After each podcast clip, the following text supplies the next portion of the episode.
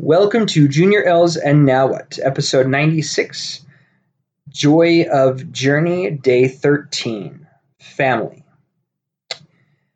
As we seek out this concept of true identity, being one with Jesus Christ and our Heavenly Father, and trying to find joy in this mortality, one of the things that will help us is if we start to see our role in our community, this family that we call the world or our fellow humans, and our role in it, how we can make a difference and increase our own feelings of worth. A lot of times in this mortality, we feel too small and insignificant. In the Hitchhiker's Guide for the Galaxy books, one of the punishments that they use on one of the worlds for people who have done terrible things is they put them in a chamber, and this chamber shows them their minuscule existence compared to the vastness of the universe. It's so crushing, it destroys them. And as much as I enjoy the works of by Douglas Adams and how talented of a person he was as a writer, as a storyteller, and, and rather intelligent, it's actually sad that he viewed that as a great punishment. Because the truth is, even though we may feel small and insignificant, and in the grand scheme of things, because of the fact that we have so much power to choose, we are largely less than the dust of the earth, as King Benjamin put it. Because no matter how hard we try or how hard we work to repay our Savior for the atonement, and our Heavenly Father for our creation and our existence. It is impossible for us to repay them. We are worthless from that standpoint. Yet He and they don't think so. Hence, why the atonement happened in the first place. And so they must see worth in us, and that worth they see in us extends to how little or how great of an impact or influence we have in this life. One of the movies that came out within the last five years is, uh, I believe it's Spider Man Homecoming. And uh, as, I'm a huge fan of comic books in general. But in this movie, one of the things it portrays is you have this character, this Spider Man, this friendly neighborhood Spider Man.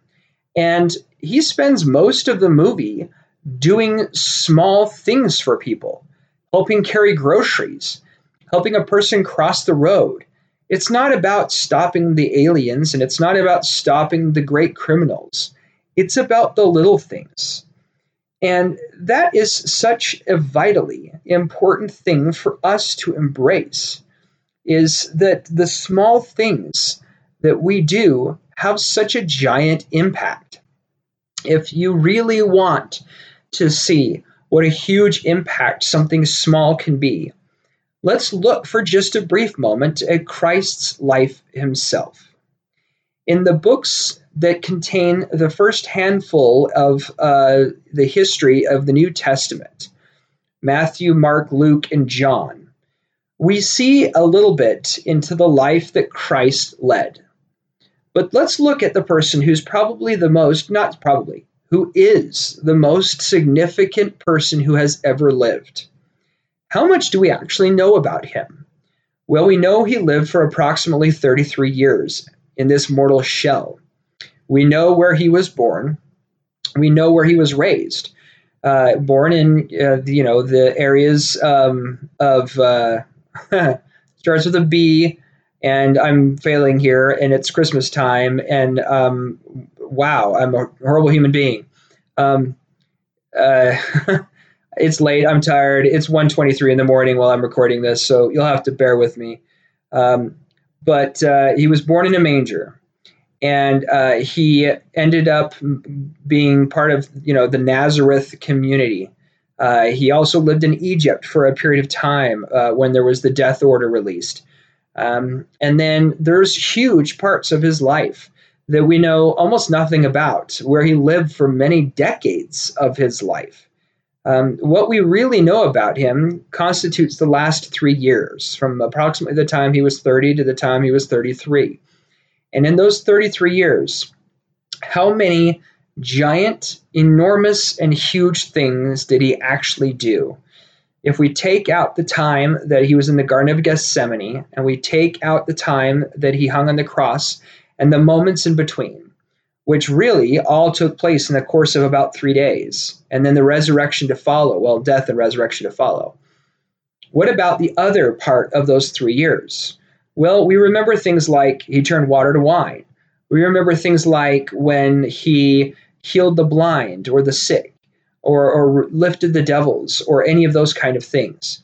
But each one of those miracles, each one of those moments, were quite literally that. They were a moment a moment in the middle of a whole bunch of other things that he did as he traveled around.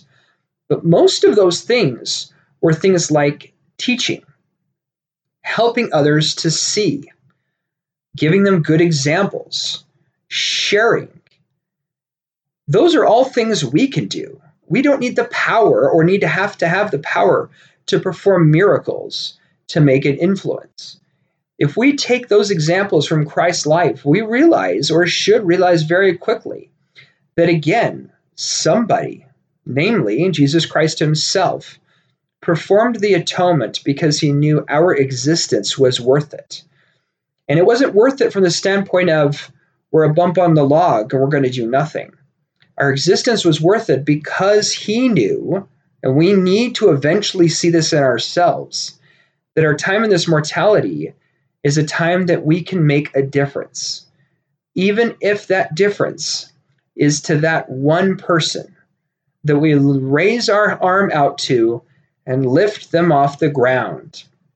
And we help them to see that there is light, there is joy, and there is happiness. We need to see that our role in this life, this family, this community is always bigger and more important than we think it is, even if all we do is the small things.